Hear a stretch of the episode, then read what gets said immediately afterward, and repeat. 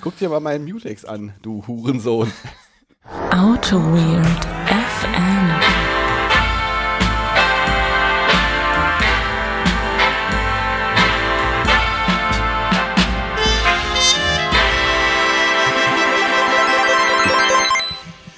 Äh, Holger, ich, ich bin nicht gut drauf heute, ehrlich gesagt. Boah, ich bin auch nicht gut drauf. Machen wir denn? Ich habe das Gefühl, dass wir hier wahrscheinlich nicht mal eine halbe Stunde voll kriegen mit der Folge. Das würde ich auch vermuten. Und ich dachte Weil mir, ich bin auch jetzt schon müde. Ich bin auch jetzt nicht gut drauf. nee. Ich dachte mir einfach die äh, Erwartungen auch niedrig halten bei den Zuhörern, dann, Ja. dann werden sie nicht enttäuscht. Ja. Aber wir sind nicht gut drauf. Wir sind, äh, wir sind gut gestartet ins neue Jahr, würde ich sagen. Wir haben da, wir haben da gut Wir was sind, abgeliefert. Wir sind da auch einem Thema äh, auf der, äh, auf der Spur. Also ich habe bei, äh, bei Twitter irgendwas gelesen, dass irgendjemand sagte, ja, Soa, es kommt alles wieder. ja. Ich glaube, wir haben einen Trend ausgegraben. Wir sind, wir sind mal wieder Trendsetter. Ja, ich fand, als ich die, ich habe die Folge ja nochmal durchgehört, ich fand es irgendwie, äh, ja, konnte man gut hören, aber ich glaube, die Folge hier, die wird nix. Die wird, glaube ich, vielleicht nichts. Nee. Aber ich war auch überrascht. Wir haben, ja gut, äh, nee, nee ich, war, ich war nicht überrascht. Ich hätte jetzt gedacht, dass, dass, dass wir allen Leuten, die wir da, deren Vorträge wir da ausgegraben haben, dass wir von denen allen aufs Maul kriegen. Dass sie sich sofort melden, ne? weil die das alle hören. Aber es wird auch, auch, es kann auch daran liegen, dass einfach keiner gehört hat. Das kann auch sein.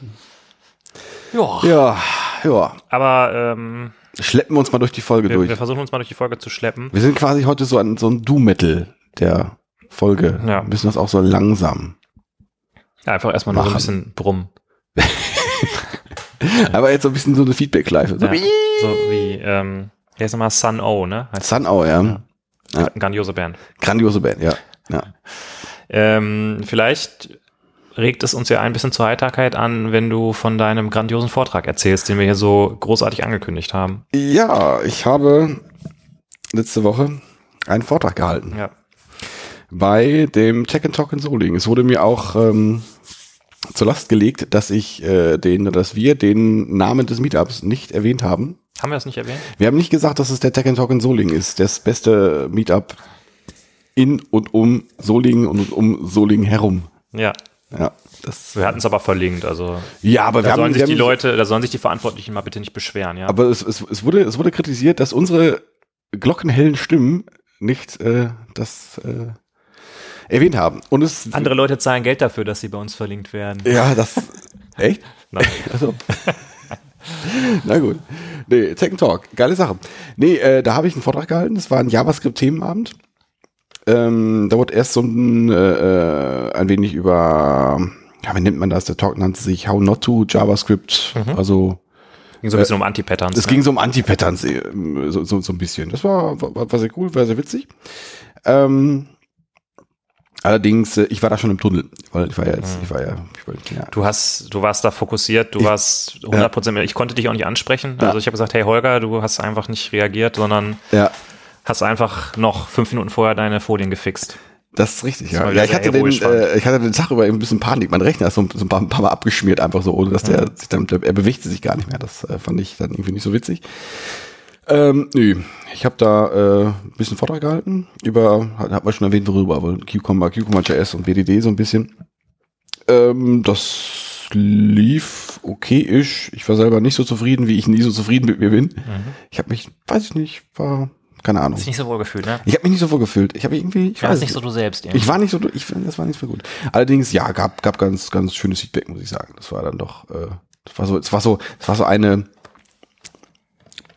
so ein Disconnect. Ich stehe steh da so vorne vor, vor, vor dieser riesigen Leinwand. Das war so, ich habe da so rumgestruggelt mit, mit äh, riesige Leinwand hinter mir. Wie kann ich jetzt darauf zeigen? Aber ich will meine Shownotes ja auch sehen. Und irgendwie, ich, es war, es war, es war chaotisch. Ähm, aber offenbar war das noch nicht chaotisch genug. Leute haben dann Fragen gestellt und waren interessiert. Das lief also dann doch ganz gut Ja. zu meiner Überraschung. Ja, das war, war ganz schön. Ja, Ganz du schön. hast irgendwie dann so nach zwei Dritteln hast du gesagt, ja, wenn ihr jetzt Fragen habt, dann könnt ihr die jetzt alle stellen. dann wurden auch einfach direkt alle Fragen gestellt. Ja, das war eigentlich nach der Hälfte. Also ich habe das ähm, nach der ja, Hälfte ungefähr. Es gab ja so einen technischen Teil und so dieser ähm, technische Teil, wo ich dann so, so ein bisschen so diese Gherkin-Konzepte äh, Gherkin heißt es, ich habe es Jerkin genannt in dem Vortrag, das heißt Gherkin. Okay. Da wurde ich von einem Zuhörer, Gherkin Twerking. Gherkin heißt das, Gherkin, ähm, wurde es, äh, ähm, da ging es so ein bisschen ins Detail, aber das waren so die Grundlagen, die man vielleicht auch so ein bisschen wissen kann, denke ich mal. Das ist so das, was, denke ich, so, das, so, so, so notwendige Grundlagen. Vielleicht kann man da noch was weg, weg, wegkürzen, weiß ich nicht.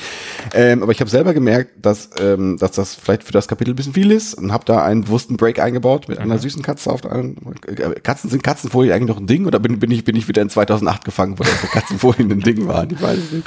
Ähm, und da habe ich dann selber gesagt, ja, ist vielleicht ein bisschen viel, hab da bisher Fragen. Und es passierte für mich völlig überraschend, dass die Leute hatten Fragen, die haben mit mir geredet. Das fand ich, äh, fand ich gut. Aber die viele Fragen äh, haben halt schon vor. War total doof. viele, viele Fragen waren total doof. Oder aber ähm, greifen oder haben sehr, sehr in die, ähm, in die, wie sagt man, wie sagt man, wie, wie sagt man denn da, in die Zukunft, in die, in die späteren Folien gegriffen? Da hast du dann natürlich geschickt gesagt, wie der Profi das sagt. Halt die Frage mal fest, wir kommen darauf Ja, gleich zurück. Ja, nee, das war, das war, war das, das war cool. Also ich hatte jetzt, äh, da hatte ich jetzt überhaupt gar nicht mit gerechnet, dass da irgendwie, dass da Fragen kommen. Das war cool, das war richtig cool. Leute, vielen Dank dafür. Das war großartig. Ähm, ja, das war mein Vortrag. Aber äh, ich weiß nicht, wie, wie ist es bei dir nach so einem Vortrag? Ich weiß da kaum noch da was. Ich bin dann irgendwie in so einem Tunnel und danach ist dann irgendwann vorbei und dann weiß ich kaum noch was davon. Ich vergesse das immer, weil das ist dann wie, wie in so einem Film. Das Rampenlicht Du geht bist ja an. wie in Trance, ne? Ich bin wie, Wenn der Maestro auf der Bühne steht. Ja, und ich stehe dann daneben, neben dem Maestro. Das, äh, das stimmt schon. Nee, ähm, ja, da weiß ich ja wenig von. Da bin ich, da fehlt mir die Routine, glaube ich. Hm, naja. Für, für dich ist das einfach so, das macht man einfach. Ja, das ist so, ein, so, ein ganz, so, ein, so ein Talk ist einfach so ein ganz normales Stoffwechselprodukt. Ja, so ungefähr. Nee, äh, weiß ich nicht, irgendwie. Weiß Okay. ich nicht genau. Nee. Das, Ich frage mich halt immer, ob die, äh, ob die Leute noch so dabei sind, weißt du? Weil manchmal ist man ja dann schon so in einem Thema sehr, Thema sehr tief drin und dann weiß man nicht genau, was muss man jetzt alles erklären und was muss man vielleicht auch nicht erklären und dann versuche ich immer sehr viel so Augenkontakt zu halten, um irgendwie daraus abzulesen, ob das gerade irgendwie alles Sinn macht, was ich erzähle oder ob die Leute sich gerade denken, was zum Teufel erzählt er da vorne? das, das Problem hatte ich, hatte ich irgendwie auch. Irgendwie, ich, ich konnte überhaupt nicht einschätzen, die Leute, die guckten alle so, so ein bisschen grimmig oder, da, was, was, okay, sind jetzt, sitzen jetzt so der, der Höflichkeit halber da oder was ist da Also los? ich habe dich die ganze Zeit total verliebt angelächelt aus der ersten Reihe. das äh, bin ich auch nicht anders gewöhnt, aber Ich habe ja auch eine Foto-Love-Story auf Twitter von Das war sehr geil. Das war sehr, sehr geil. Das war sehr geil. Die müssen wir verlinken. Äh, nee, aber da, da rauszufinden, wo die Leute gerade sind, ob ich die abhole oder einfach nur wegbringe, das äh, konnte ich da schwer, schwer erfassen. Ja, Aber ich habe es überlebt. Vielleicht gibt es den Vortrag noch mal irgendwann. ja. Mal gucken. Ja, ich fand's, äh, mir hat's auch gefallen. Ja, gut. cool, dass du da warst. Ich, ich würde mir den gefreut. Vortrag auch nochmal anhören. Da wurde ja auch direkt gefragt, ist der auch irgendwie online als Video verfügbar oder? Ja, es wurde leider nicht aufgenommen. Da gab's. Ja, warum eigentlich nicht? Das weiß ich nicht. Prozent hat doch die Technik. Die haben doch das Geld und die Technik für solche Sachen. Ja, und den, ja, und den Skill. Mal als kleinen Verbesserungsvorschlag an die Leute, die sich wünschen, dass die, der Name des Meetups genannt wird, ja? In Zukunft bitte auch ein Video machen. So, na gut. Na gut. Ja, ähm, ja. Das wäre sicherlich cool gewesen, aber gab's halt nicht. Oder sonst sagt doch den Vortrag jetzt hier nochmal auf für die Leute. Kapitel 1. ja, mache ich, mache ich. Und sonst bei dir, was macht die Vortragslage bei dir so? oh, ist eigentlich, Wir sind nicht gut drauf irgendwie, man, man merkt das schon irgendwie. Ja, Ist die, ja. hat uns das, das Präproduktionsbier nicht bekommen? Nee, ähm, wir sollten auch gleich das nächste Bier aufmachen. Ich habe auch ein bisschen noch was zu berichten. Also ich kann von der Scala User Group berichten und den Oh. heißen, dem heißen Scheiß, der jetzt in Scala 3 kommt. Oh, Und ich kann von meinen ersten Kubernetes-Erfahrungen berichten, die ich äh, diese Woche gemacht habe. das, Weil ich, ich habe die Zukunft ja nicht verpennt, im Gegensatz zu dir. ich habe die Zukunft Weil verpennt. ich mache jetzt heißen Kubernetes-Scheiß. Ich habe die Zukunft verpennt. Ja. Na gut, aber bevor du das erzählst, machen wir ein bisschen Bier auf. Ja, lass uns mal ein Bier aufmachen. Na komm, machen wir ein Bier auf. Ich Du hast habe, ja wieder ein, ein Potpourri, hast du wieder vorbereitet, möchte ich sagen. ja, das eine ist ein Ober Overflow-Bier, falls wir noch nicht betrunken sind. Welches ist das? Das, das Stout hier, oder was? Nee, das Stout müssen wir, das ist, das, das Stout ist von, von, von Alex. Hallo Alex. Ach, der kommt doch immer mit diesen Kloppern um die Ecke. Ja, das Der Stout hat doch letztes Mal schon so ein 18% Bier irgendwie eingereicht. Das, das Stout ist immer noch von, Der macht das nur, weil er dann im Auto sitzt und gleich sind die ganz betrunken. Ja. Kann ich mir so richtig vorstellen. das ist nämlich, das ist Stout, genau. Das ist nämlich von dem, Ich, mm, ja, das ist, Oh, oh, ja, und hier haben wir ein Cereal Milk IPA. das ist, äh, ja, das ist das Overflow, Overflow. Fans des Podcasts wissen ja, wie sehr ich diese äh, Laktosebiere mag. Ja, das ist ja alles, wir werden es höchstwahrscheinlich nicht trinken, aber das Hauptbier, ja. nee, nee, nicht das Hauptbier, also das, ist, der, das will ich jetzt, oh, dann, dann tötet mich der Alex wieder, äh, wenn ich das jetzt wieder erwähne. Äh, äh, äh, wir sind, wir sind, wir sind, auch, wir sind an Stouts, da trauen wir uns nicht dran, weil da sind wir sofort betrunken. Ne? Ja. Das ist, äh, Ich bin auch ehrlich gesagt nicht so ein Stout-Fan, muss ich sagen. ich mag die mal ganz gerne, von als, als, als zweites Bier am Abend, quasi als letztes Bier am Abend mache ich das ganz gerne. Okay. Mein Schwager sch- ist Schwabe und der war ja schon mal hier so ein bisschen im Podcast vorhanden, braut jetzt mit seinen, mit seinen Kumpels Bier Mhm. und ähm, gibt mir das hin wieder mal auch mal zum Probieren. Wir hatten, glaube ich, schon mal eine Folge mit einem Bier von ihm. Und so auch diesmal. Die waren Weihnachten im Sauerland und er hat, er hat eine kleine Flasche. Ich glaube, es ist nur eine, ist das, ist das eine Literflasche? Was ist das hier? Ja, 1000 Milliliter steht da drauf. Ja, da, way to go. Ein Getränk namens Salz Kammergut. Okay. Ja, ich, Wir wissen noch nicht mal, was es für eine Biersorte ist. ich ne? weiß auch nicht, aber ich glaube, Salz spielt eine Rolle. Ich bin gespannt. Also Salz und Bier habe ich jetzt Das rate ich dir. Salz und Bier, das rate ich dir. Müssen Warum- wir das komplett austrinken oder ist das jetzt. müssen, müssen wir nicht, aber das wird wahrscheinlich so gut schmecken, dass wir es einfach austrinken. Das- Okay, gut. ja. Dann, dann machst du mal, lass mal aus der Flasche. Ich lasse mal aus der Flasche. Aus der Plöpflasche. Wow. Boah, habt ihr, habt ihr das denn gehört? Irgendwann Meine, nee, das hat keiner gehört, Holger. Das war bestimmt nicht drauf. Mach nochmal. das haben sogar deine Nachbarn auf der anderen Straßenseite gehört. Boah. Da kommt schon ein bisschen, bisschen Duft kommt an, ne? Riech mal. Hm, ja. Aber So ein Salz bisschen- riecht jetzt So noch ein nicht. bisschen muffig, finde ich. Ein bisschen muffig, ne? Oder? Ach, guck mal, Es das ist, äh, ja, es liegt so von der Farbe, würde ich sagen, zwischen Pilz und Alt. Mhm. Ja, das ist das quasi, geht schon eher zum Alt, würde ich es ist sagen. quasi lockeres, ist also ein Palt. Wir sind gut drauf heute, ne? Das wird die beste Folge, die wir je gemacht haben. So. Also, Ja, ich würde sagen, äh, erstmal zum Wohl. Ne? äh, hier, das, das, ich darf den Namen ja auch nicht verraten, weil das Ach, ist darfst das, du nicht. Ich wollte jetzt gerade fragen. Dann, ich darf, das Schwager, ist, also ich, ich, ich wurde zu absoluter Geheimhaltung. Äh, ähm, Auch ich tut's aber aus dem, aus dem Glas ganz gut, finde ich. ja, Ich überlege gerade, was ich da rieche. Also ich rieche nicht viel Malz. Ich rieche, es riecht ein bisschen süß, finde ich. riecht, wenn ich jetzt sage interessant, wird mir das auch wieder negativ ausgelegt, aber es riecht gut. Sehr Es rund, es riecht sehr, sehr, sehr rund, bisschen malzig, aber nicht überbetont malzig. Ja, aber irgendwie ein bisschen karamellig auch. Das ist irgendwie, ich bin sehr gespannt. Ach, du trinkst einfach schon. Mhm. Prösterchen. Du hast aber auch ein Näschen, Holger. Also das schmeckt sehr besonders, muss ich sagen. Schmeckt, glaube ich, anders als, glaube ich, alle Biere, die ich bisher getrunken habe. Ich, Salz schmecke ich überhaupt gar nicht. Schmeckt Aber das Karamell hast du recht. Ich finde, Karamell ist so ein bisschen in der Karamell, Kopfnote das, das, schmeckt, das schmeckt wie so ein, also Malz, ja, so ein bisschen, aber ganz viel Karamell. Ich, ich weiß jetzt nicht, ob ich da, aber müssen wir mal gucken, ob, wir- ob wir das, das Ding leer kriegen, aber das ist, Ich das finde es sehr, sehr gut, äh, wie viel Zeit wir diesem Bier widmen. Ich glaube, wir haben noch nie einem Bier so viel Nee, Zeit glaub- gewidmet. ich und das glaub- kann einfach keiner kaufen. Alle denken so, boah, da haben die jetzt aber viel drüber erzählt. Das, das muss ich auch mal trinken. Das ist richtig, nee, ich glaube, oder war Salz, kann ich, oder war das nicht, Salz-Karamell, kann das sein, dass das auch so ein Ding war?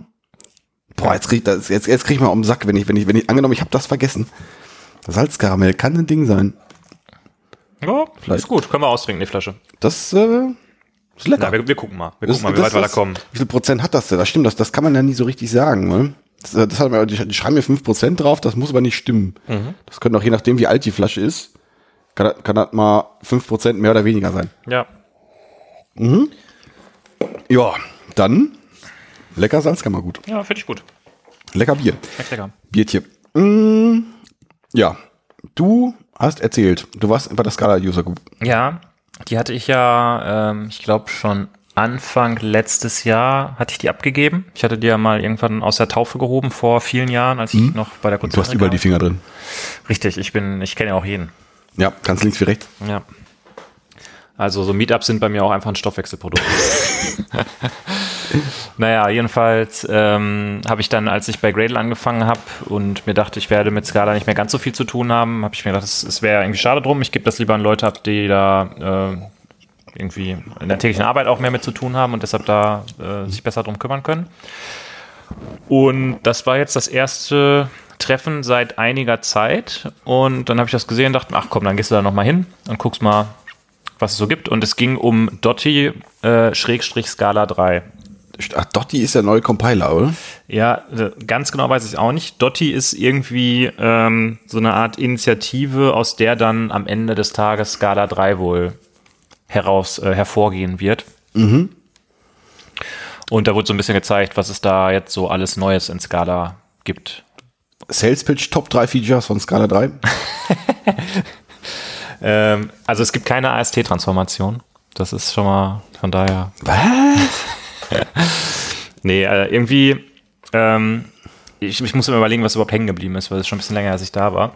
Woran ich mich daran erinnern kann, ist, dass es jetzt in Scala 3 äh, Strict Equality geben wird. Das heißt, ah, dass ja. du, also bei Java ist es ja so, dass ähm, Equals, die Methode ist ja auf Object definiert und deshalb kannst du halt jedes Objekt mit allen Objekten jedes mhm. anderen Typs vergleichen.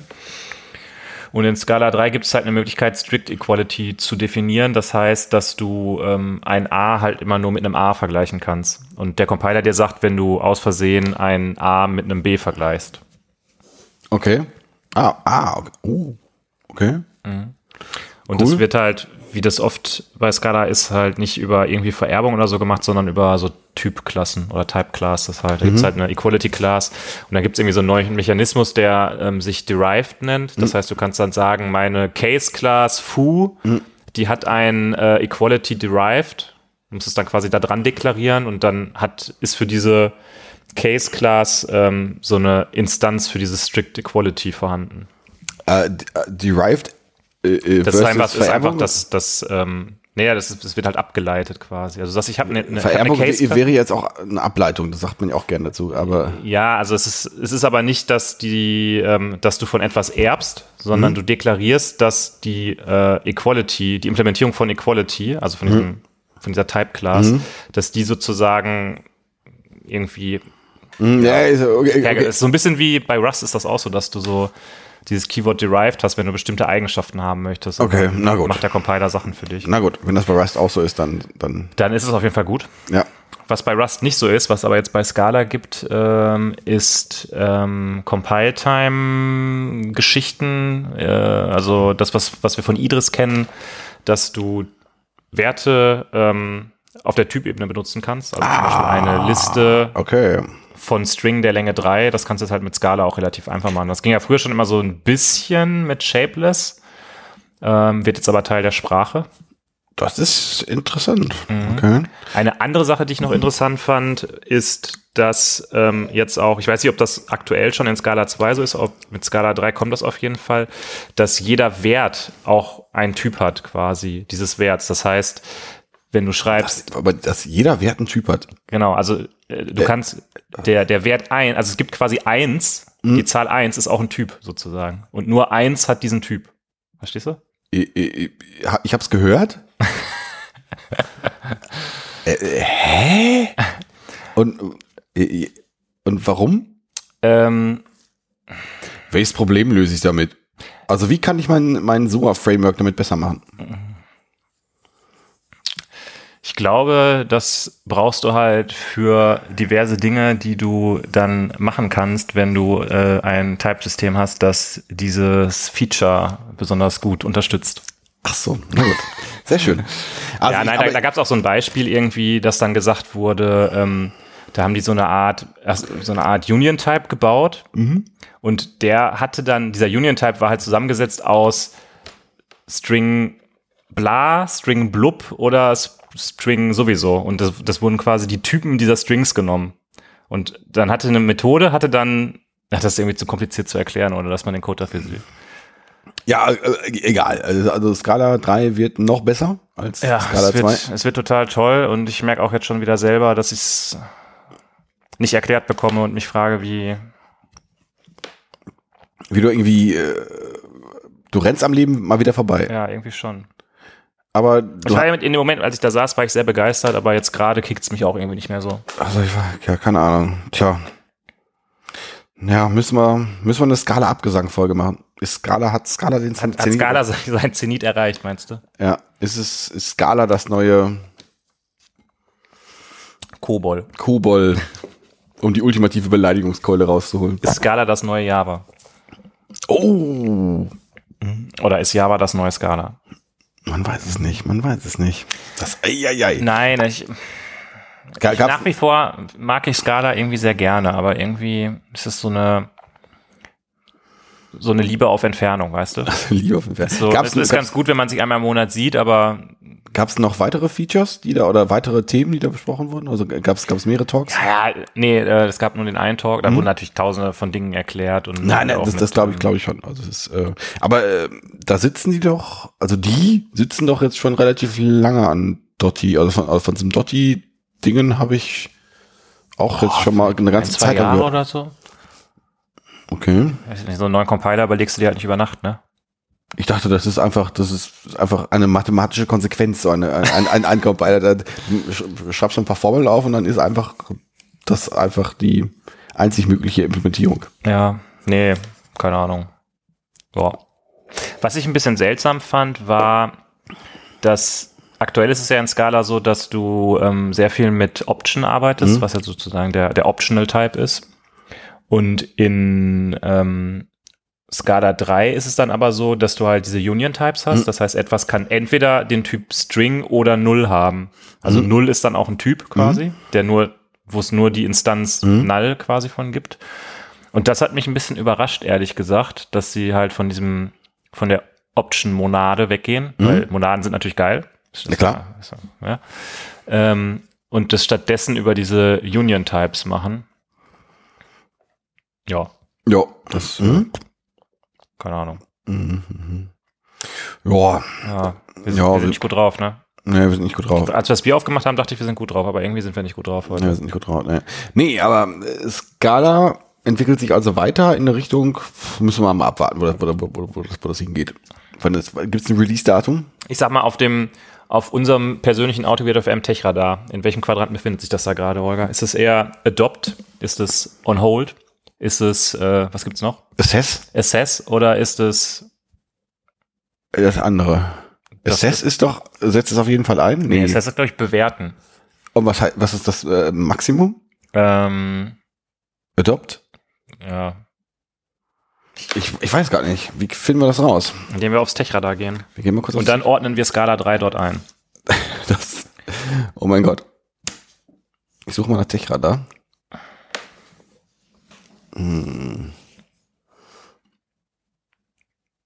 Adopt, Trial, Assess und Hold. Ah, okay. Mhm. Also das heißt, Assess ist quasi das Beste, oder? Nee, Adopt ist das Beste. Ah, okay. Mhm.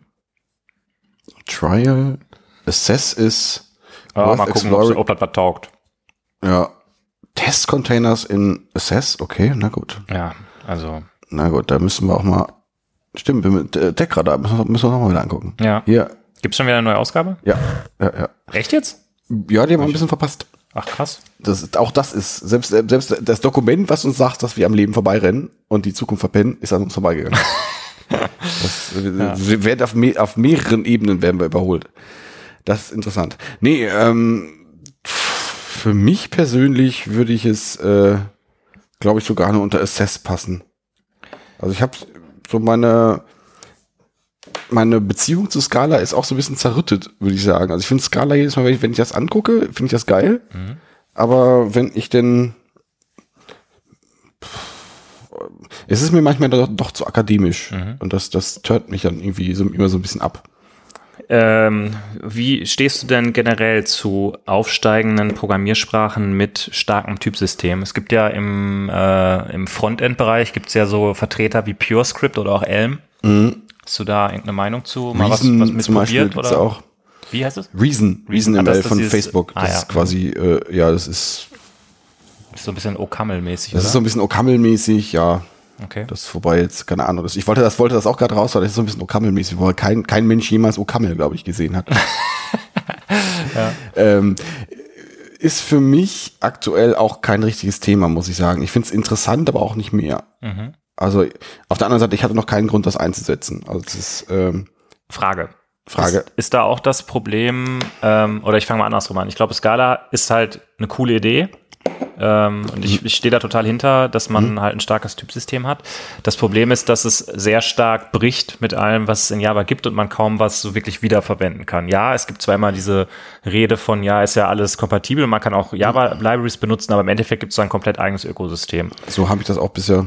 Und das würde ich mir jetzt bei PureScript und Elm auch so vorstellen, dass ich da jetzt nicht einfach meine äh, React-Bibliothek benutzen kann und einfach äh, so das äh, loslegen kann, oder- Das glaube ich. Ich glaube, glaub, glaub, Elm ist an sich ja auch, also der ganze React Redux Kram, Mhm. der wurde ja von Elm, soweit ich das weiß, inspiriert. Also letztendlich ist krass. Elm, Elm Warum ist ja, macht man denn dann React, wenn man auch Elm machen kann?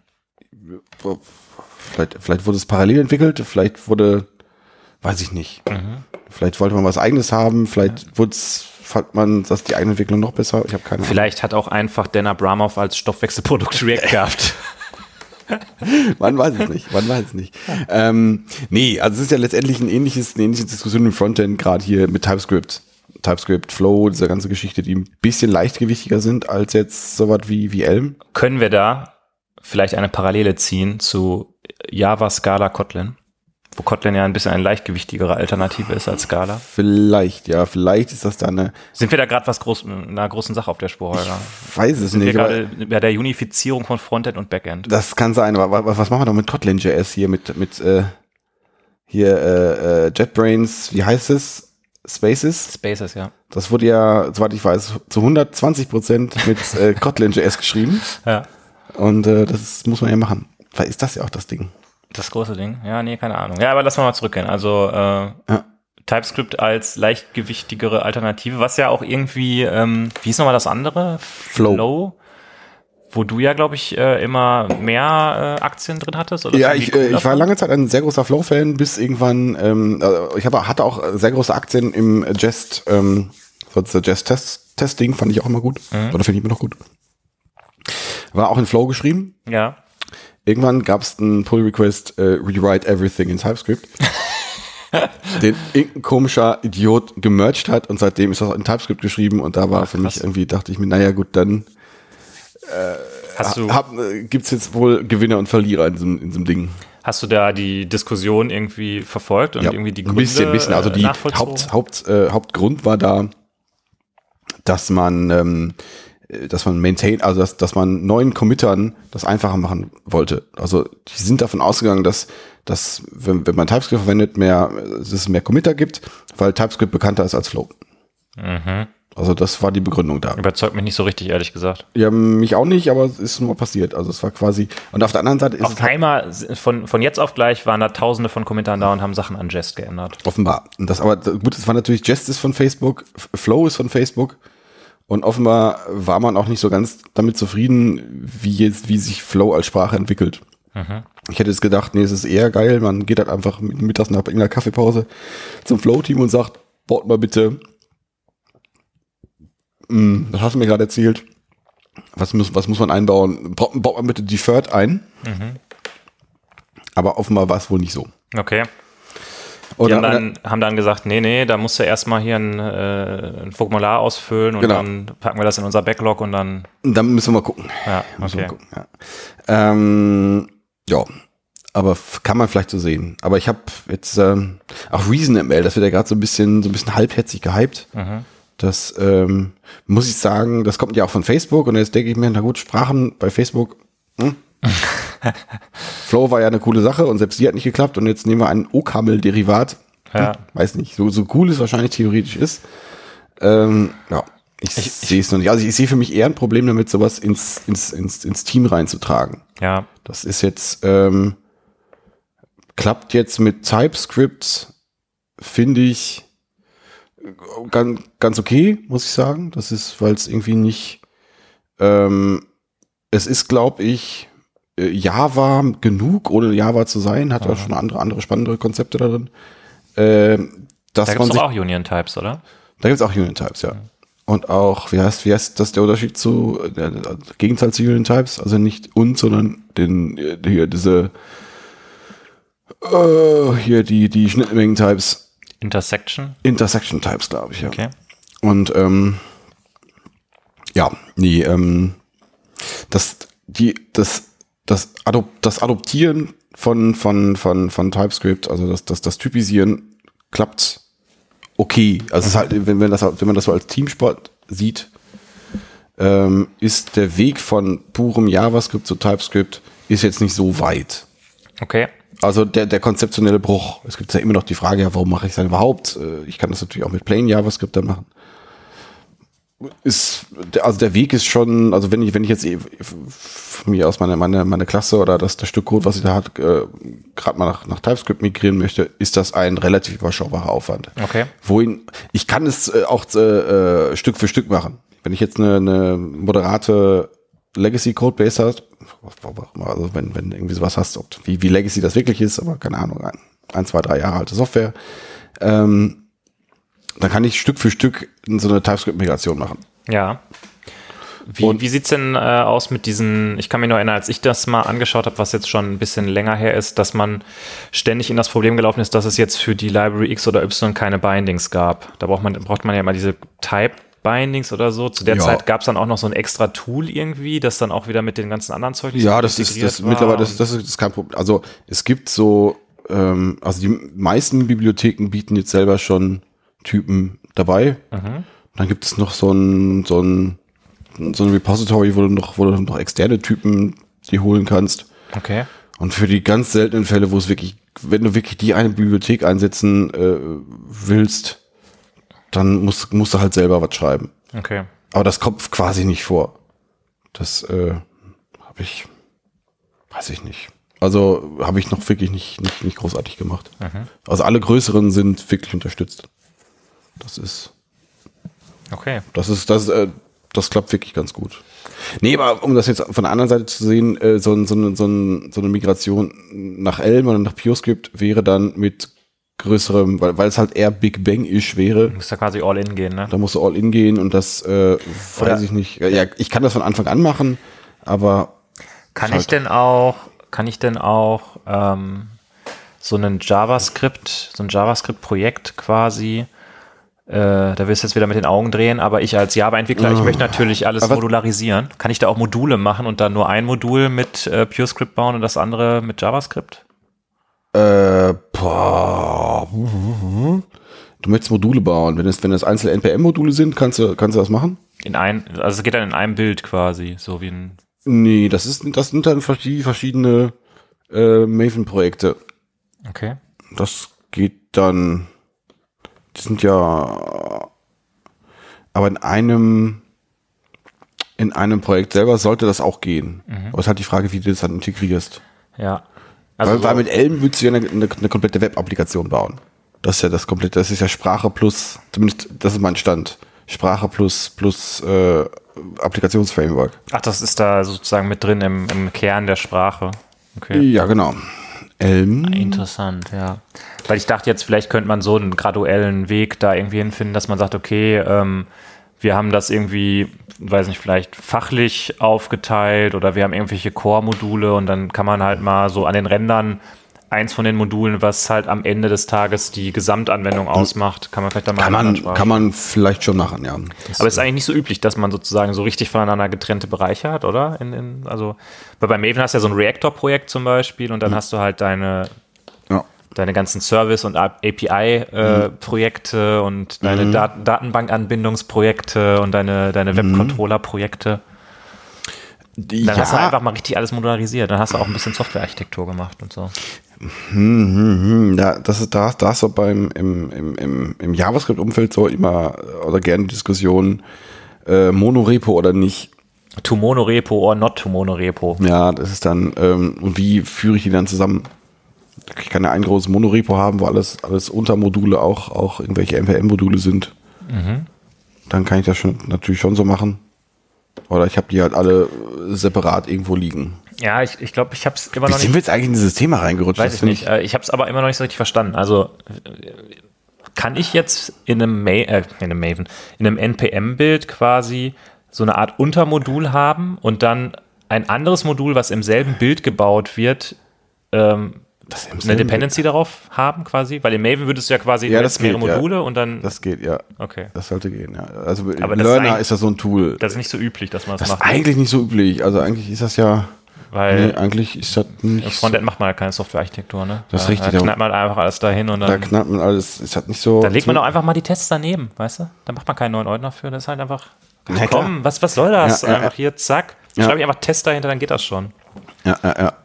Das, ja. Nee, das, also wenn ich das richtig verstehe, du könntest ja äh, zum Beispiel äh, Lerner ist da so ein, so ein, so ein, so ein, so ein Ding. Das heißt, ich habe in einem Bild, in Anführungszeichen, habe ich dann verschiedene Module und da kann ich auch, da kann ich querreferenzieren, das geht, ja. Wie heißt das? Lerner? Lerner, ja. Lerner, okay. Das ist ein weiteres Tool, was man ähm, irgendwie für diese Modularisierung braucht? Oder? Ja, genau. Das ist letztendlich ein, äh, ein Überbau über über boah, über Multimodule äh, NPM-Builds. Okay. So, das ist das übernimmt für dich so ein schlaues Linking Ah ja. und äh, ja. Aber lass uns doch dann mal bei diesem Thema, ähm, ja, und ich meine, da steckt ja dann auch noch irgendwie Webpack auch noch dazwischen. Also Mhm. ein, du hast ja quasi, das Bildtool ist im Endeffekt NPM und Webpack ist das, das Assembly Tool, kann man das so sagen? Also das, was Ja. Mhm. quasi aus deinem, aus dem ganzen Code, also NPM orchestriert quasi die ganzen anderen Tools, die da noch so rumkreuchen und das ist fleuchen. richtig, das ist richtig. Ja. Ja, das ist, äh, ja. ja, in dem Sinne, das richtige Bildtool ist Webpack dann schon. Okay. Oder Babel an der Stelle, je nachdem, was, was, was du da drin hast. Ja, Babel ist ja eher vergleichbar mit dem Compiler sozusagen. Ja, das das meinte ist ja ich nur damit. ein Teil des, des ja, Bilds. wenn man das, wenn man das, aber viel mehr Bildschritt hast du ja oft auch nicht, oder? Ja, du hast ja noch Test und dann hast du ähm, das alles zusammenmanschen in eine Datei. Ja, Dann hast du minifizieren und aktivizieren. Ja, und, ja, okay, okay, okay, ja, ja, ja. Okay, Wobei, ja, wobei das natürlich auch anders, anders funktioniert wie beim Maven. ja. Ja, So, Mhm. aber äh, to Monorepo oder not to Monorepo? ja. Was, was sagt, was sagt der Holger dazu? Mhm. Ich bin gerade Was, ganz, was löst das in dir aus? ich bin ganz, ganz nervös, dass wir den heißen Kommentar der Woche einfach jetzt so, so, so, so schlappern, dass du Wir das. sind hier gerade so, wir sind gerade so gut irgendwie reingekommen. Vielleicht machen wir den zum Abschluss oder so. Jetzt, jetzt wirkt hier unsere Diskussion nicht so ab, wenn ich mal was über Monorepo und nicht Monorepo wissen will. Ist ja unglaublich. Ja, fantastisch, ja. Oder soll ich dir noch mal was einschicken, damit du dir ein bisschen, Ja, bisschen mutiger wirst? ja. So, ich meine die riesige Flasche, die noch nicht mal zu einem Viertel leer ist. Mhm. Dann mach mal randvoll dir. Ja. Voila. In die wunderbaren Craft Beer Festival Köln, äh, Düsseldorf ähm, Gläser Mhm. schütte ich noch mehr von diesem überraschend schmeckenden Bier. Ja. Prüsschen. Ja, zum Wohl. Auf das Monorepo. Ja. Was gelüstet ist dir bei dem Monorepo? Also, es wurde ja vor einigen Jahren die 12-Factor-App-Sau durchs Dorf getrieben. Ihr wart mal wieder eine Sau. Ja. War, war die jetzt besser als so oder nicht so? Hatte man bei SOA eigentlich Monorepo oder, oder Multirepo? Da, gab es, glaube ich, noch keinen kein Git, glaube ich. Naja, also auf jeden Fall. keine Repos.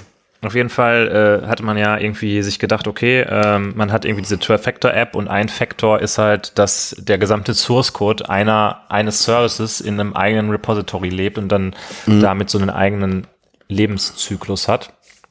Und irgendwie hat man, habe ich damals gedacht, boah, ist ja eigentlich voll geil. So, dann hast du nicht diesen ganzen Driss, dass da irgendwelche Leute halbfertige Sachen irgendwo hinkommittet haben. Jetzt kannst du nicht releasen, weil irgendwie Modul XY nicht fertig ist. Ähm, ohne mir darüber Gedanken zu machen, dass man ja auch einfach diese verschiedenen Services, die können ja trotzdem unabhängige Projekte sein, aber trotzdem in einem Repository, damit du immer weißt, was alles zueinander passt. Ja, das ist ja das, der Haupt, das Hauptargument dafür, denke ich wohl. Dass, Ja. das, also du hast ohne großartig jetzt ein OSGI da drauf äh, kloppen zu müssen, welche Version passt mit welchem. Du einfach der, eine- der eine Versionsstand passt. Ja. Und das, Und also- das ist schon cool. Zu dem Zeitpunkt ähm, habe ich auch in den Projekten, die ich gemacht habe, immer Multirepo gehabt. Mhm. Und dann fängt man aber an, weil man im Endeffekt dann doch das alles nicht so richtig auf die Kette kriegt mit dem äh, mit den Bounded Context und alles ist voneinander un- unabhängig und kann unabhängig entwickelt werden.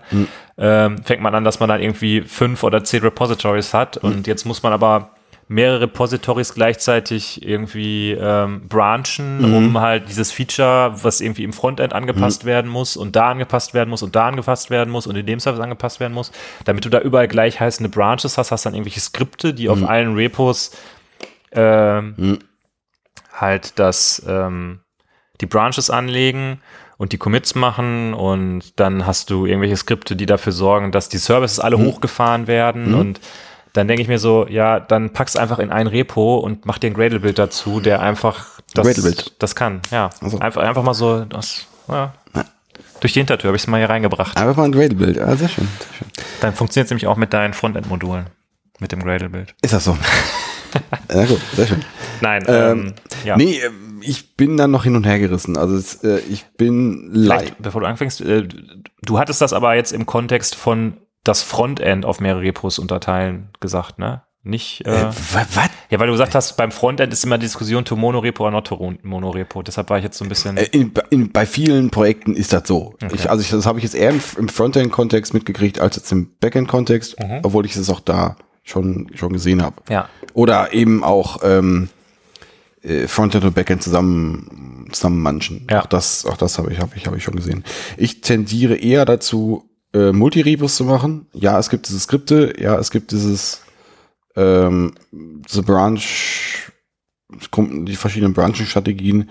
Ich halte das für etwas weniger schmerzhaft. Ja, das ist schmerzhaft, wie, wie, wie halt so ein, so ein Monorepo zu haben. Mhm. Ich finde den ähm, an sich schon der Punkt, dass wenn ich ein, äh, äh, meinen ähm, äh, Code von meinem Projekt, wo ich Front und Backend zusammengemanscht drin habe, da muss Ja, die Unterteilung gibt's natürlich auch noch, Frontend und, und Backend in, in separaten Repos, ja. Ähm, also angenommen, ich habe die jetzt zusammen, ähm, weil dann weiß ich immer, dass sie zusammenpassen. Ein Riesenvorteil. Aber ich muss halt für jedes, äh, für jedes Feld, was ich ändere, muss ich halt den, auch auf dem CI-Server den kompletten Front- und Backend-Bild durchführen. Was, was unter Umständen länger dauert. Und das, Ja. war, das weiß ich im Vorfeld ja nicht. Ja. Und bei äh, rein Frontend, rein JavaScript, ähm, Monorepos halte ich dieses Tooling für, also diese Lerners oder diese anderen, es gibt ja noch ein paar, paar andere Varianten, die, die sowas bauen. Ich habe jetzt letztens mit, äh, mit so einem Azure JavaScript SDK zu tun gehabt, wo die wirklich für jedes für ähm, jeden oder für viele Bestandteile von, von, von, Azure äh, jedes, jedes JavaScript SDK in unterschiedliche Module gepackt haben.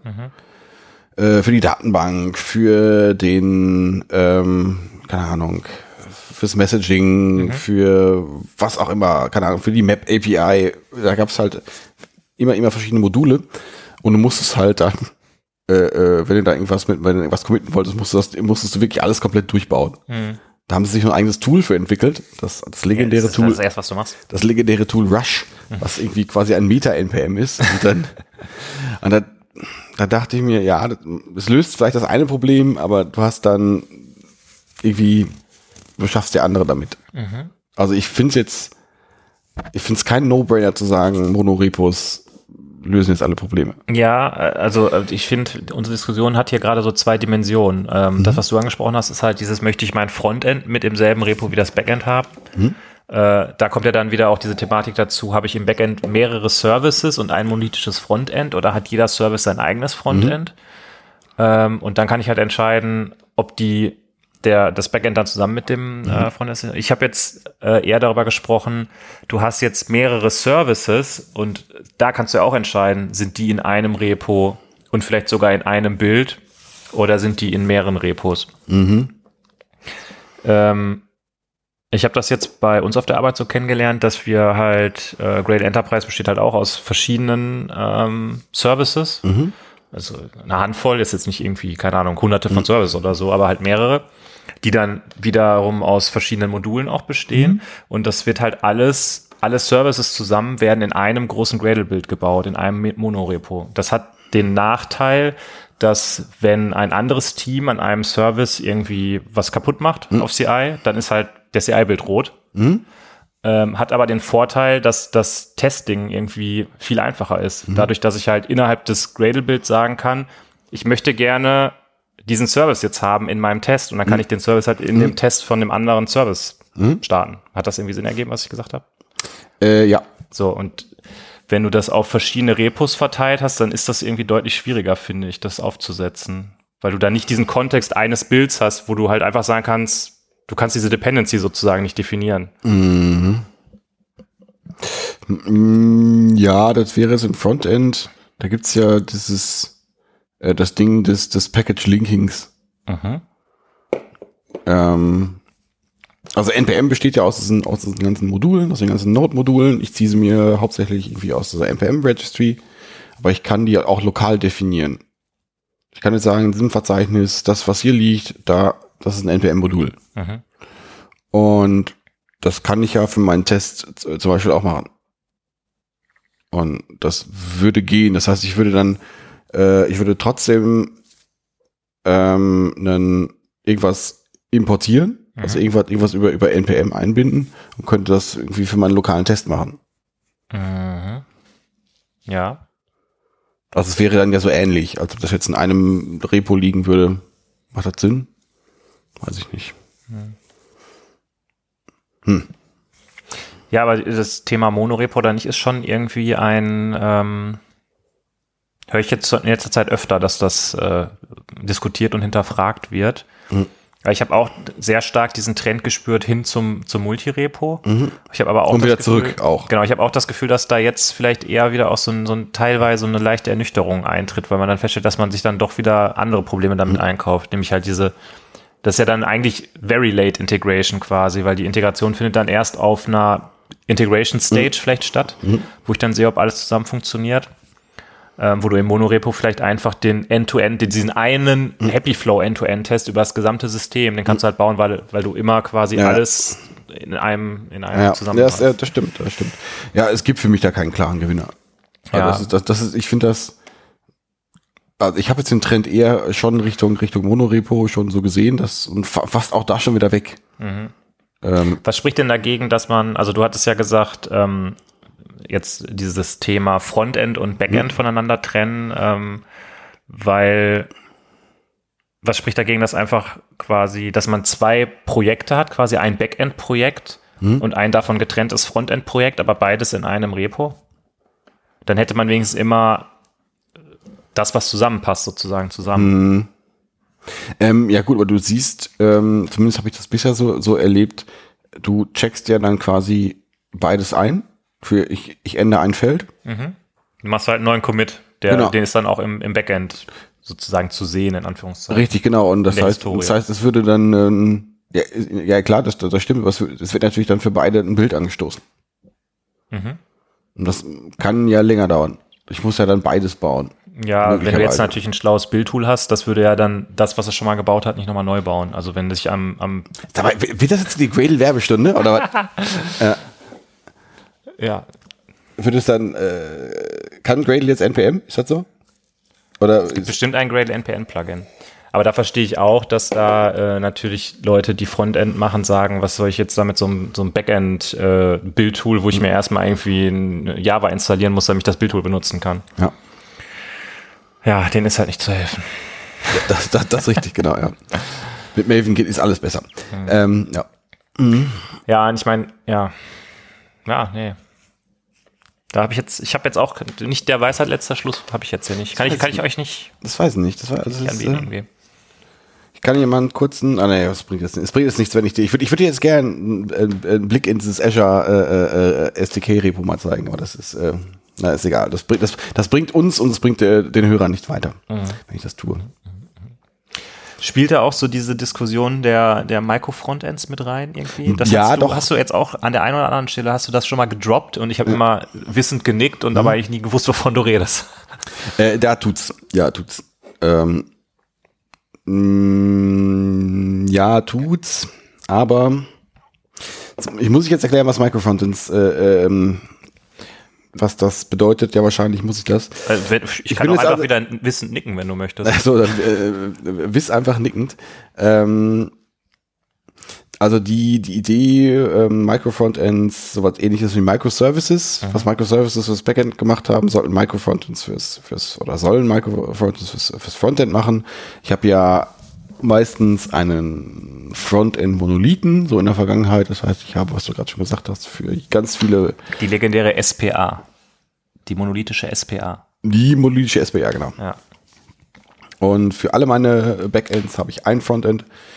Und der ganze schöne, ähm, das gebaute Ge- äh, Kontexte für mein Backend findet sich in meinem Frontend nicht so wieder. Weil ich habe eins. Meistens. Und da ist jetzt die Frage, wie kann ich denn daraus mehrere machen? Wie geht denn das? Und da gibt es mehrere Varianten. Einmal so diese Amazon-Variante über Hyperlinks. Ah ja. Mhm.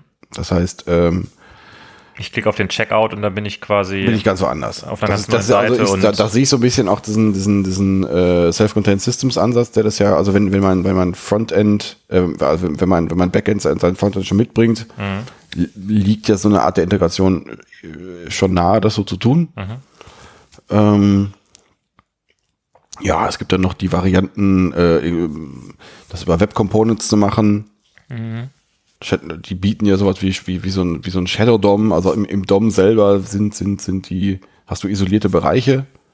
Ja, vielleicht äh, lass uns noch mal einen Schritt zurückgehen. Also, Also- das, diese Lösung mit den Hyperlinks, ähm, die führt ja quasi dazu, ich klicke jetzt auf den Checkout-Button und es geht ja im Prinzip eine komplett neue Seite auf. Also ich mache einen Reload, der ganze Kontext, alles, was ich vorher hatte, ist sozusagen weg in Anführungszeichen. Ich kann jetzt nicht mehr oben auf die Ecke auf meinen ähm, Shopping-Card klicken, weil das ist halt ein, im Prinzip ein anderes System.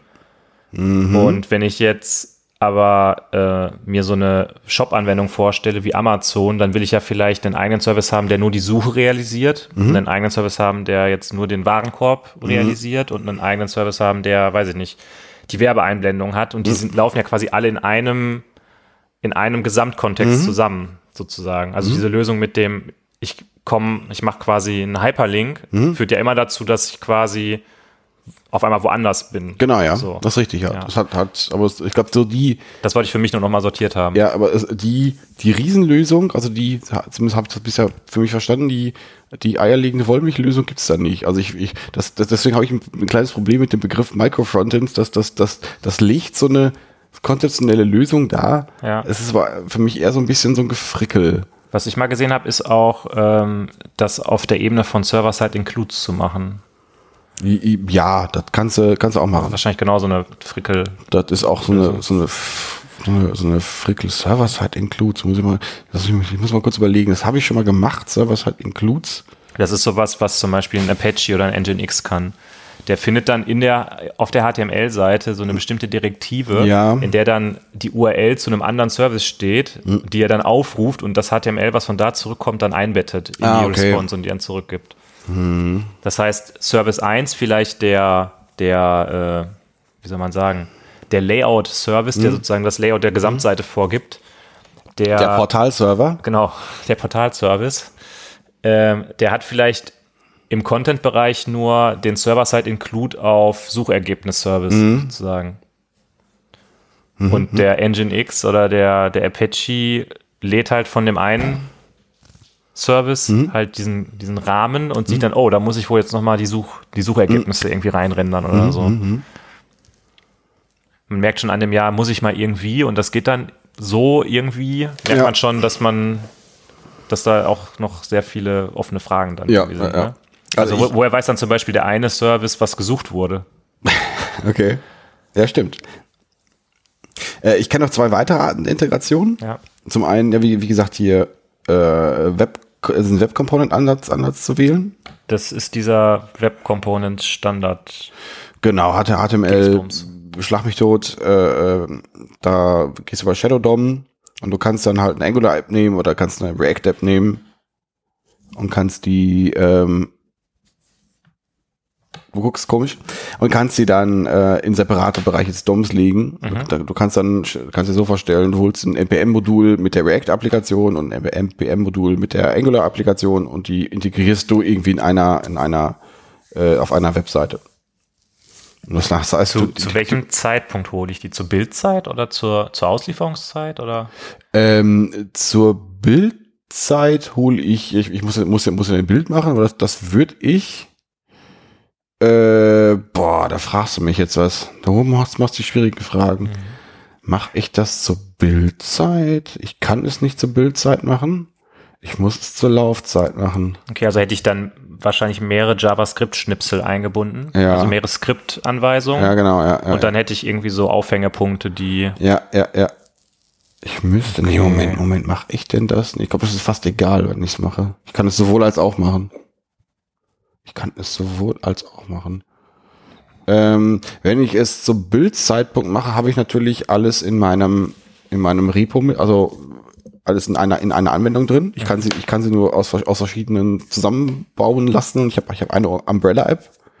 Ich könnte es aber auch zur Laufzeit erst machen lassen, aber wahrscheinlich würde man das zur Bildzeit machen. Man würde es wahrscheinlich zur Bildzeit machen. Also so, so Umbrella-App würde das, würde sich dann React Angular View App ziehen beim, beim Bild und die würde so ausgeliefert werden. Okay. Okay, das war die, die eine. Ja, äh, also, also alternative iFrame, iFrame ist dann Klassiker. der Klassiker, der iFrame-Klassiker. Aber da hörst du schon, also ich, ich, ich mache einen äh, Begriff Micro-Frontend und als eine Ergebnis-Variante äh, ist ja iFrame. Ja, der, der iFrame, den, den werden wir halt auch nicht wieder los, ne? Und ja, das, ist, ist, das, das klingt für mich nach mehr, als das es eigentlich ist. Also jedes Mal, wenn ich, wenn ich, wenn ich Micro-Frontend lese, denke ich, oh, jetzt kommt, gibt's mal eine geile Lösung. Und alle, alle Lösungen sind, die funktionieren alle irgendwie, die hat man alle schon irgendwie im Griff, aber richtig geil sind sie alle nicht. Mhm. Und ähm, schlussendlich genauso wie bei Microservices. Ja, ja, das, das, was halt dann da so ein bisschen seltsam dran ist, ist, dass du halt diesen, dieses wunderbar toll äh, designte, auf den, auf der hö- höchsten Ebene der Softwarearchitektur aufgeteilte Backend hast, mit seinen 35 verschiedenen Services und API-Layern und äh, Adapterschichten. Und dann hast du halt das Frontend, was da so komplett äh, irgendwie drüber hängt. Und ähm, dann kannst du zwar irgendwie ein neues fachliches Feature schön getrennt von anderen Leuten entwickeln, aber musst dann am, im Frontend doch dich wieder mit den anderen abstimmen, ne? Das ist richtig. Ja. Ja. Tja, ist die Frage, ob, äh, ob das wirklich ein Problem ist oder ob das dann doch so ist, dass ähm, vielleicht tendenziell die Frontend-Teams vielleicht ein bisschen kleiner sind und da dann nicht so viel Au- Abstimmungsaufwand notwendig ist. Hängt dann wahrscheinlich auch wieder von der Komplexität der, des Frontends ab. Ich meine, It depends. Ja. ja, klassische, Nee, äh, klassische It Depends-Antwort. Ja, ist halt, ja, keine Ahnung. Also, ähm, puh, puh, puh, puh. Ich weiß nicht, wie weit ich jetzt überhaupt vorweggreifen soll. Das äh, würde auch in, äh, in vielleicht einen heißen Kommentar mit reinspielen. Ähm, ist halt die Frage, wie, wie, oft Microservices ähm, im Backend wirklich notwendig sind, im Sinne von, wir Immer. lösen ein Problem. Grundsätzlich immer. Okay, das äh, sehe ich auch so. ähm, Aber nur wenn die auf Kubernetes deployed. nur wenn, ja, selbstverständlich nur, wenn die auf Kubernetes deployed sind. Ähm, ja. Also, ich finde, am- Backend hast, hast du das ähnliche Problem. Ja, gut, das haben wir ja schon, das ist ja quasi unser Reden seit 83, dass du eigentlich äh, in den seltensten Fällen wirklich diese mega krasse Microservice-Geschossarchitektur brauchst, ne? Ja. Die irgendwie überall von den, von den Dächern, Propagiert wird. ja. Ja. Ja. Mensch, da sind wir aber ein bisschen jetzt äh, abgeschweift, ne? Ja, das ist ein bisschen hier absch abschweifen auf, äh, Wie sind wir da nochmal hingekommen?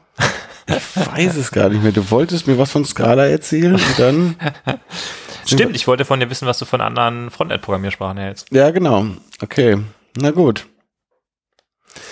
Dann, Jetzt haben wir auch schon fast wieder eine Stunde geredet, ne? Hätte ich jetzt nicht gedacht, dass wir eine Stunde voll kriegen. ach, okay, dann machen wir jetzt, bevor wir mit dem eigentlichen Thema einsteigen, machen wir äh, eine heiße Kommentar der Woche. Ich habe zwei bis drei rausgesucht. Wir können, wir können die ja so machen, so ein bisschen so und dann das ausklingen lassen, oder? Einer ist ein bisschen länger, ist aber von Alfred IT Neumann. Oh fuck, was heißt, wie lang ist denn der? Drei Seiten, oder? Naja, ist ein bisschen länger. Es gibt einen kleinen, einen kleinen snackigen, den kriegen wir schnell durch. Der hat aber nichts mit dem Thema so großartig zu tun grad- gerade. Alfred IT Neumann erzählt was über Microservices. Okay, ja komm, dann hau mal den, den, den großen raus, der hört sich, hört sich gut an. Ja, Oder willst du den aufsparen für nächstes Mal? Weiß ich nicht. Lass uns doch beim nächsten Mal machen wir mal so eine Microservice-Folge, so eine richtige, die, das große Microservice-Review und zur Einstimmung nehmen wir dann Alf, Alfred IT Neumann. Das hätten wir heute schon machen können. Das hättest du heute haben können. Ja, aber dann sind wir irgendwie so gut ins, ins Reden reingekommen irgendwie und dann Na. ja, wollte ich die, die Diskussion auch nicht abwürgen. Ah, na, guck mal, wie schnell wir mit, mit dem nächsten hier durch sind. Mit Ja. dem hier. Also. Holger muss schon lachen. Ja, fängt schon wir wieder müssen gut uns, an. komm, äh, äh, lies, lies mal vor, du musst einfach auch gar nichts dazu. Ähm, Also, das ist ein Kommentar äh, zu einem Beitrag auf Heise Online. Der äh, Beitrag hieß Windows 7 verlängerter Support kostet Bundesregierung 100.000 Euro. ja, was steht in dem Beitrag drin? Ra rate mal kurz. Keine Ahnung, ihr seid alle Idioten. Nein, da steht, also, keine Ahnung, also es, Ach so, du, ach, Also in okay, dem- in dem, in dem Beitrag, der kommentiert Ja, wird, ja, ich dachte ja. in dem Kommentar. du musst jetzt, also ich hätte Wahrscheinlich hat die Bundesregierung verpasst, dass äh, der Support für Windows 7 ausläuft und kann jetzt nicht so schnell auf Windows 10 upgraden und deshalb müssen die jetzt ganz viel Geld bezahlen, oder? irgendwie sowas, ja, irgendwie sowas. Ja, keine Ahnung, oder, oder können oder können nicht migrieren, weil es halt noch Software gibt, die nur auf Windows 7 läuft und nicht auf Windows 10 und das Ganze. Klassiker. Der Hätten sie es mal machen sollen wie, wie München, ne? Mit dem, mit dem Münchner Linux. Ja, was dann auch wieder, ja, Auch gekillt wurde. Ja. Aus Gründen. gut. So, dazu hat der, der User Deine Mami, Power-User mit mehr als 1000 Beiträgen, ähm, hat eine Antwort ver verfasst, die scheinbar eine Antwort auf einen anderen Kommentar ist, nämlich wer immer noch kein Linux will, der muss weiter bluten. Ja, der der, der, den fand ich jetzt, fand ich jetzt, fand, fand ich nicht so witzig. Aber, So, dann schauen wir mal, was er sagt. Er sagt, wie wäre es, wenn die FOSS-Community alle notwendigen Tools bereitstellt, damit auf Bundesebene auf Linux umgestellt werden kann? Okay. Nur so als Idee. Immerhin ist es ja euer erklärtes Ziel, dass alles auf Linux läuft. Da sich Anwendungen nun natürlicherweise nicht von allein schreiben, seid ihr, die lauten Schreihälse, auch mal gefordert. Also nicht nur fordern, sondern vielleicht contributen. Wäre mal was anderes, als ständig nur diese eine stumpfe Forderung ohne Inhalt zu stellen. Ja, ja, schön. es ist Forengold. Ja, das finde ich gut. Weißt du, diese verdammten Penner, die da ihre Freizeit opfern, um Software zu schreiben, Nee, die können ja mal ruhig alle notwendigen Tools Nee, du bereitstellen. siehst das anders. Die haben einfach keine Freiheit. Die haben einfach nichts. Die haben keine Frau, keine Kinder, kein, keine neue Kaffeemaschine. Die machen nichts anderes. Und dann sollen sie nicht einfach hier ein neues Pac-Man programmieren oder irgendwie was anderes, sondern sollen einfach auch mal hier äh, Taskplaner 3, was unter äh, DOS 5.2 richtig gut war und auch immer noch gut ist. Ja. Endlich doch mal unter Arch Linux bereitstellen. Find die ich- find Vollidioten. Finde ich sehr gut. Ja. Das, äh, ich finde auch schön. Deine Mami bringt hier auf jeden Fall einen Qualitätskommentar. Ich finde auch schön alle groß Ja. geschrieben. Alle Tools. Wenn, da, wenn da nur einer fehlt, zünde ich mich an. oh je. Ja, nicht schlecht. Aber ist jetzt nicht so, ma- macht jetzt keinen Puls, sondern ist eher einfach nur lustig. Ne? ja, Ja. ja, na gut. Na gut. Was sagt die Uhr? Das ging schnell. ja. Das ging schnell. Das ist, Das ging sch Wir könnten jetzt abbrechen. Oder aber ich kann hier draufklicken. Lass mich, ich gucke nochmal, wie lang der ist. Vielleicht nehmen wir den wirklich in die nächste Folge und machen dann äh, das. Äh, oh, Alfred IT Norman hat sogar ein neues Profilbild. Ja, es geht um, es geht hier um einen Artikel, eine Studie von einem Hersteller von Softwareprodukten, wo die Mehrheit sich über Leistungsprobleme bei Microservices beklagt. Ah, Microservices sind zu langsam. Ach so, es geht äh, um, um Performance-Themen. Es geht um Performance-Themen, aber es geht auch um Microservices. Ja. Hey, was kann dann passieren? Und ähm, Oh, das, ist, das ist so ein, so ein klassischer Beitrag, wo jemand einen anderen Beitrag, ach du meine Güte, ist der lang. Einen anderen, oh mein Gott, nee, der ist der, aber der ist, der ist geil. der ist richtiges Gold. Der ist richtiges Der Gold. nimmt einen anderen Beitrag und zitiert den Mhm. mit, äh, er ist nämlich ein, ein äh, Heise Forum Power User und kann sogar die Syntax, mit dem man äh, Zitate hervorhebt. Mhm. Ähm, boah, Holger, der ist echt sehr, sehr lang. Ich weiß nicht, Ja, aber ich, ich glaube, also ich würde vermuten, dass der, der wird gegen Ende auch ein bisschen langweilig, aber äh, obwohl, es stimmt, stimmt gar nicht, aber es, äh, Lass uns den mal für die nächste Folge. Wir haben jetzt die Leute heiß gemacht. Wir, wir bereiten den mal für die nächste Folge vor und dann gucken wir mal, was, was wir da für eine schöne Microservice-Folge draus machen können, oder? ja, von mir aus. Na gut. Ah, Was sagt denn mein Dritter? Was sagt denn mein Dritter hier? Also das ist, finde ich auch schön. Den hat mir der Kollege Miko nochmal zu, zugespielt. Mhm, okay. Äh, Der ist anscheinend auch ein Heise Forum Power User. Ich, ich, ich glaube, ähm, der Migo ist Alfred IT Neumann. das, äh, wenn du das hörst, sag mir das mal. Dann äh, können wir, dann möchte ich auch mal einen Artikel schreiben. Ja. Was ich auch geil finde, dass der anfängt mit Wow, da hat sich jemand einen Wolf geschrieben.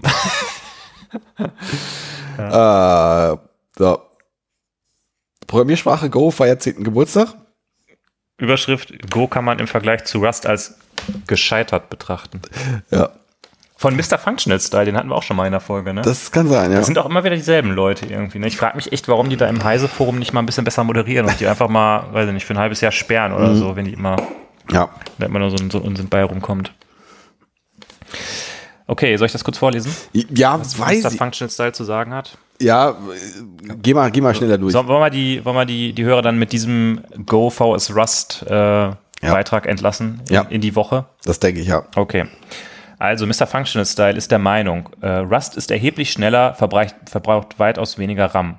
Und das liegt am Work-Stealing, dicke Druck, Konzept. Hm, Ja, ja, ja. Äh, das haben wir dann, da haben wir einen sehr schönen Link auf Wikipedia, wo man sich durchlesen kann, was Work-Stealing ist.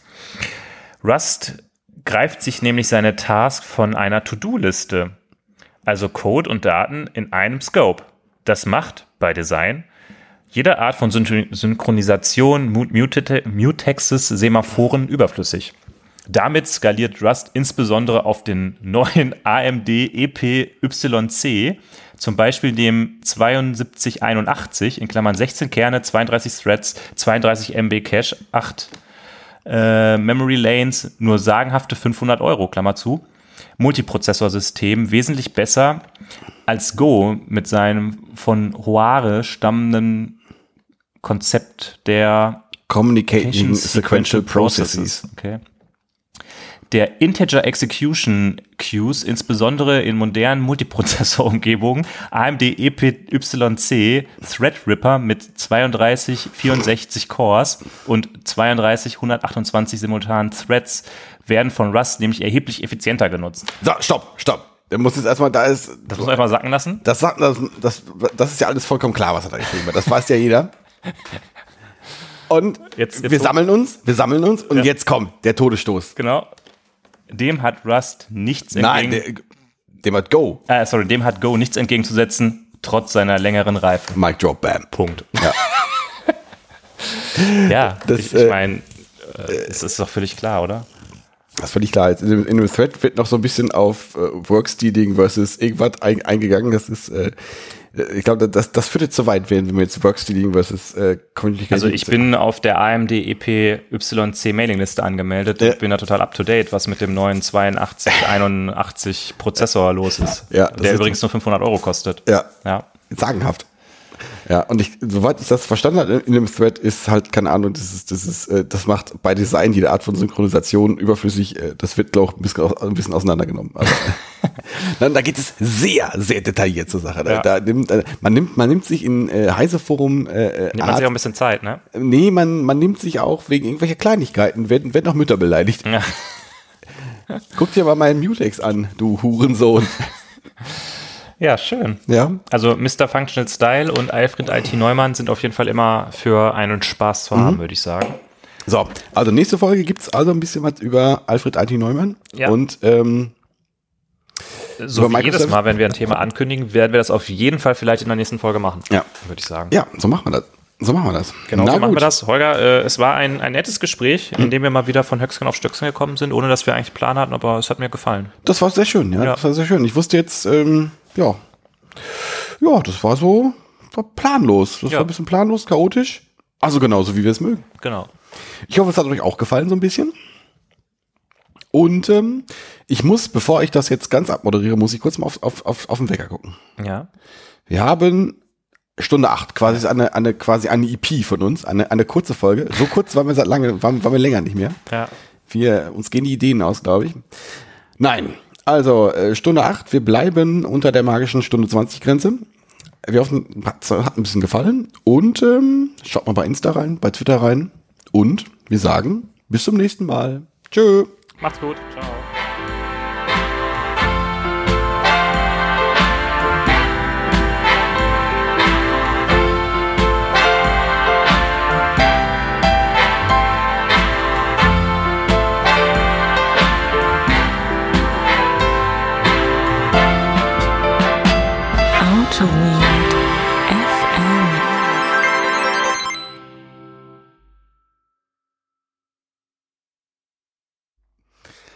Ja, Probeaufnahme. Sind wir witzig heute? Puh. Keine Ahnung. Bist du denn? Nicht besonders witzig irgendwie. Nee, wir sind irgendwie so ein bisschen. Wir sind weder witzig noch spritzig. Ja, aber das, ja- vielleicht ergibt sich das im Laufe der Folge. Meinst Ich, du? ich, ich möchte gerne diesen Laut, Lautstärke-Gag nochmal machen. Wir kommen ja meistens irgendwie in der Folge, werden wir ja so ein bisschen warm, ne? Ja. Ich habe ich, hab, hab heute ein schlechtes Gefühl. Wir haben, wir haben überhaupt gar kein Thema so richtig. Das ist irgendwie doof. Ja. Aber ja. Oder sollen wir uns hier von so einem Java-Magazin mal äh, inspirieren lassen? Ja, wir machen erstmal mit den, mit den, mit den Heise-Kommentaren mal weiter. Tactical Design im Doppelpack, Startschuss für Java EE8, im Fokus, Code-Generierung. Was soll denn da nur rauskommen? Kann ja nur Code sein.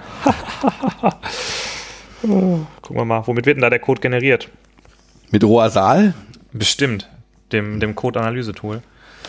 Äh, aber jetzt guck mal, bist du hier mit deiner Dings zufrieden? mit meiner Kurve? Hm. Äh, ja, sieht gut aus. Ja, ähm, Nicht, nicht besonders laut, eher aber leise und piepsig, aber schon okay. okay. Oh, hier wird davon gesprochen, dass Java eine unterdurchschnittliche Sprache ist.